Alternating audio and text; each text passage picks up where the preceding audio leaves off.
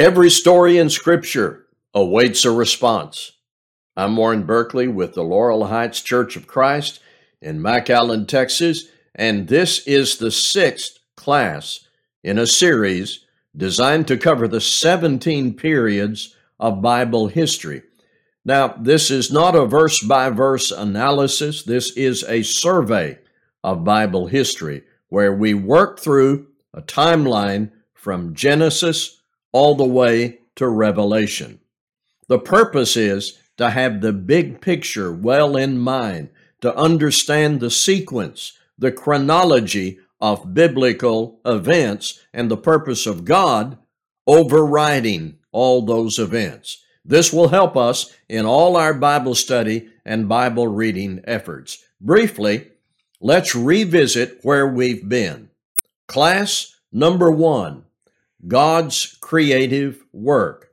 Adam and Eve's sin, the episode with Cain and Abel, and a genealogical table. This is all from the first five chapters in Genesis. Class number two, Noah and the flood. We read about the causes of the flood, the instructions God gave to Noah in the aftermath of that event. Class number three, the Tower of Babel, which explains the expansion God wanted of people into nations spread out. Class number four was our most recent episode about Abraham, the promises God made to him, and those promises were transmitted or fulfilled through Isaac, Jacob, and Joseph. Then, after that, class number five Moses takes the people out of Egypt, obviously with God's help, out into the desert for their long journey toward the promised land. On that journey, they receive the Ten Commandments. What is happening is God is slowly but with purpose fulfilling the promises God made to Abraham to build a nation from his descendants, give them a land, and through them the Savior would come to offer blessings for all. We are not analyzing verses, digging deep into concepts, or bringing up every event. This is a summary approach study through the 17 periods of Bible history. In this class, I need for us to continue with our Bibles open to Numbers chapter 14. Numbers chapter 14. Let me set this up. Let me set this up. Numbers chapter 14. In chapter 13, spies are sent into Canaan to gather information. They come back to the Israelite camp, and their report is well, I think I should say the majority report is this can't be done. They cannot do what God said He wanted them to do, according to their report. It was really a flawed human judgment against the sovereign purpose of God. Only two, Caleb and Joshua, held out strong against the majority, affirming that they could, with God's power, conquer the land. So, this hangs over the narrative into chapter 14. This is Numbers 14, verses 1 through 12. Then all the congregation raised a loud voice, and the people wept that night. And all the people of Israel grumbled against Moses and Aaron. The whole congregation said to them, Would that we had died in the land of Egypt, or would that we had died in this wilderness. Why is the Lord bringing us into this land to fall by the sword? Our wives and our little ones will become a prey would it not be better for us to go back to Egypt? And they said to one another, Let us choose a leader and go back to Egypt. Then Moses and Aaron fell on their faces before all the assembly of the congregation of the people of Israel. And Joshua the son of Nun and Caleb the son of Jephunneh, who were among those who had spied out the land, tore their clothes and said to all the congregation of the people of Israel, the land which we possessed through to spy it out is an exceedingly good land. If the Lord delights in us, he will bring us into this land and give it to us, a land that flows with milk and honey. Only do not rebel against the Lord, and do not fear the people of the land, for they are bread for us. Their protection is removed from them, and the Lord is with us. Do not fear them. Then all the congregation said to stone them with stones. But the glory of the Lord appeared at the tent of meeting to all the people of Israel. And the Lord said to Moses, How long will this people despise me? And how long will they not believe in me? In spite of all the signs I have done among them, I will strike them with the pestilence and disinherit them. I will make of you a nation greater and mightier than they. The majority of the spies said, in essence, we can't do this. Only two remained steadfast in their belief in God about this Joshua and Caleb. There was grumbling against Moses and Aaron based on the 10 spies' rejection of God's promise. Here's one of the statements that came from the crowd If only we had died in Egypt or in this wilderness. Why is the Lord bringing us to this land only to let us fall by the sword? They said, we should choose a leader and go back to Egypt. Now, you already know at this point God is listening with strong displeasure. God's wrath is expressed and that verdict is stated in Numbers 14:35. I the Lord have spoken and I will surely do these things to this whole wicked community which is banded together against me. They will meet their end in this wilderness, here they will die. God was ready to start all over again. Moses interceded. The consequence handed down from God was he spared the people of Israel from complete destruction as a nation, but they would still be punished. No one 20 years old or older, with the exception of Caleb and Joshua, would enter the promised land. They would wander in the wilderness for 40 years until all of them die and a new generation would arise. The 10 faithless scouts die immediately from a plague. So from Numbers chapter 15 to chapter 36, the people travel in this region from Kadesh Barnea to the eastern bank of the Jordan River. And I've put a couple of maps up on the screen. You can see it uh, really looks like they were going in circles. And thus the term wandering, waiting for a generation to pass away before Joshua could lead the next generation into the promised land. Now, if you have one of our worksheets for class number six, you are observing a list of events that took place during this period of time. And I'm not going to cover each one, just some key events to get an idea of the condition in the nation during this time. In the list, you'll notice these three names Korah, Dathan, and Abiram. Numbers 16 says, They rose up against Moses. Moses is accused of being a dictator that he brought the people out of Egypt to die, that he was unable to take them into the promised land. Moses had some kind of answer. He said, if I may paraphrase, you guys come around tomorrow at the entrance of the tabernacle with your incense burners, and the Lord will settle this.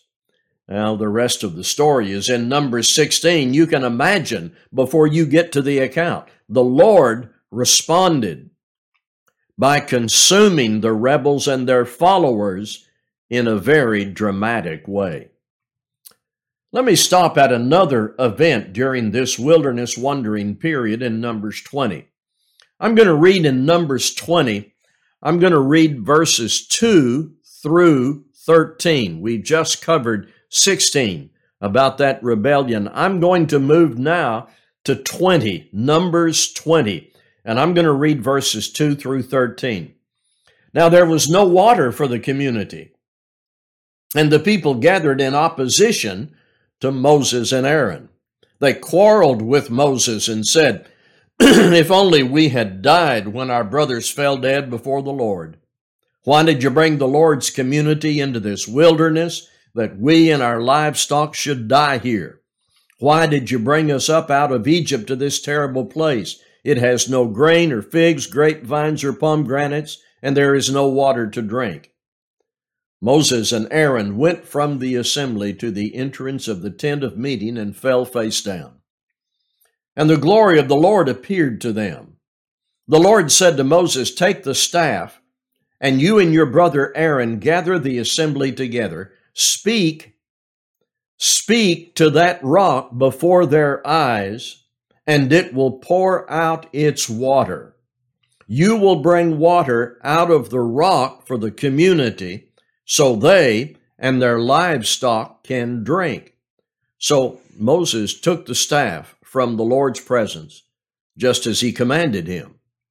He and Aaron gathered the assembly together in front of the rock, and Moses said to them, Listen, you rebels, must we bring you water out of this rock? Then Moses raised his arm and struck the rock twice with his staff. Water gushed out, and the community and their livestock drank. But the Lord said to Moses and Aaron, Because you did not trust in me enough to honor me as holy in the sight of the Israelites, you will not bring this community into the land I give them. These were the waters of Meribah, where the Israelites quarreled with the Lord, and where he was proved holy among them. You know, I think the most important phrase in that account is that last statement the Lord showed himself holy. Let me add about this period of time. The Lord gave Israel several victories, not because they were good people. God gave them victories because He is preserving this nation for higher purposes. And so in Numbers chapter 21 and once again in chapter 31, there's an account of a variety of victories. Victory over the king of Arad. The nation is under attack, takes some prisoners, but God gives them victory when the Israelites counterattack and win. Victory over King Sihon. The Amorites refused to allow Israel free passage. They attack the Israelites, but because of God, the Amorite army suffers complete defeat. In chapter 31, victory over five Midianite kings. Now, what does this tell us that we have just summarized very briefly? That God seeks to preserve this nation, through whom the promises to Abraham are to be fulfilled. Let me talk about the book of Deuteronomy before we move to our practical lessons. Uh, it is sometimes offered that the book of Deuteronomy is a collection of sermons delivered by Moses or his farewell address to the people. He speaks to the next generation of Israelites. Before Moses dies at the age of 120, it is like he was saying to the people of Israel, Have you learned your lesson? Do you see what this is all about? You've got to do what the Lord has said. I, want you to listen to some of this. This is from what is commonly called the Song of Moses in Deuteronomy 32. Give ear, O heavens, and I will speak and let the earth hear the words of my mouth. May my teaching drop as the rain, my speech distill as the dew, like gentle rain upon the tender grass, and like showers upon the herb. For I will proclaim the name of the Lord. Ascribe greatness to our God, the rock. His work is perfect for all his ways are justice. A God of faithfulness and without iniquity, just and upright is he. They have dealt corruptly with him. They are no longer his children because they are blemished. They are a crooked and twisted generation. Do you thus repay the Lord, you foolish and senseless people? Is not he your father? Who created you, who made you, and established you? Remember the days of old. Consider the years of many generations. Ask your father, and he will show you, your elders, and they will tell you when the Most High gave to the nations their inheritance, when he divided mankind, he fixed the borders of the peoples according to the number of the sons of God. But the Lord's portion is his people, Jacob, his allotted heritage. Then let me take us to the end of this period by reading from chapter 34 in Deuteronomy. Then Moses went up from the plains of Moab to Mount Nebo to the top of Pisgah, which is opposite Jericho. And the Lord showed him all the land, Gilead as far as Dan, all Naphtali, the land of Ephraim and Manasseh, all the land of Judah as far as the western sea, the Negeb and the plain, that is, the valley of Jericho, the city of palm trees as far as Zoar and the Lord said to him, This is the land of which I swore to Abraham, to Isaac, and to Jacob. I will give it to your offspring. I will let you see it with your eyes, but you shall not go over there. So Moses, the servant of the Lord, died there in the land of Moab, according to the word of the Lord, and he buried him in the valley in the land of Moab opposite Beth Peor but no one knows the place of his burial to this day. Moses was 120 years old when he died. His eye was undimmed and his vigor unabated, and the people of Israel wept for Moses in the plains of Moab 30 days. Then the days of weeping and mourning for Moses were ended. I want to give you a reading recommendation. Psalm 106. As you read through Psalm 106, you will be reminded of the historical period we've studied in this class. Further, you will see clearly God's mercy, God's justice. You will see why the people got into so much trouble over and over again. I want to highly recommend after you complete this video, read Psalm 106. Lessons we can learn from this period. I have three things. Without God, we set ourselves up for defeat. That pattern emerges throughout Old Testament history. God gives perfect direction to the people by His grace. He supplies exactly the direction they need, and He is with them, strengthening His people with His power and might, signs and wonders. Simple, isn't it? But when the people ventured out on their own away from God, there was always trouble. Trouble, it can be said, they chose. Without God, we set ourselves up for defeat. We learn more and more about God as we go through the Old Testament, who He is. For instance, you have statements like this, in addition to all the narrative information, all the reaction uh, between God and men, you have statements like this in Numbers 23 13. God is not a man that he should lie.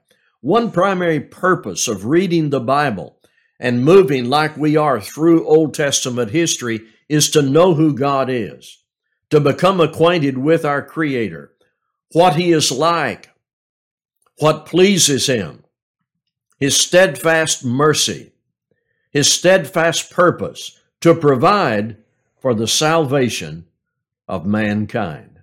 And so we learn God's purpose was steadfast. Moses said, According to Deuteronomy 18:15, the Lord your God will raise up a prophet like me from among you. It is to him you shall listen. That's Christ. Are we listening? Next time, Joshua and the conquest. Thank you for being with us.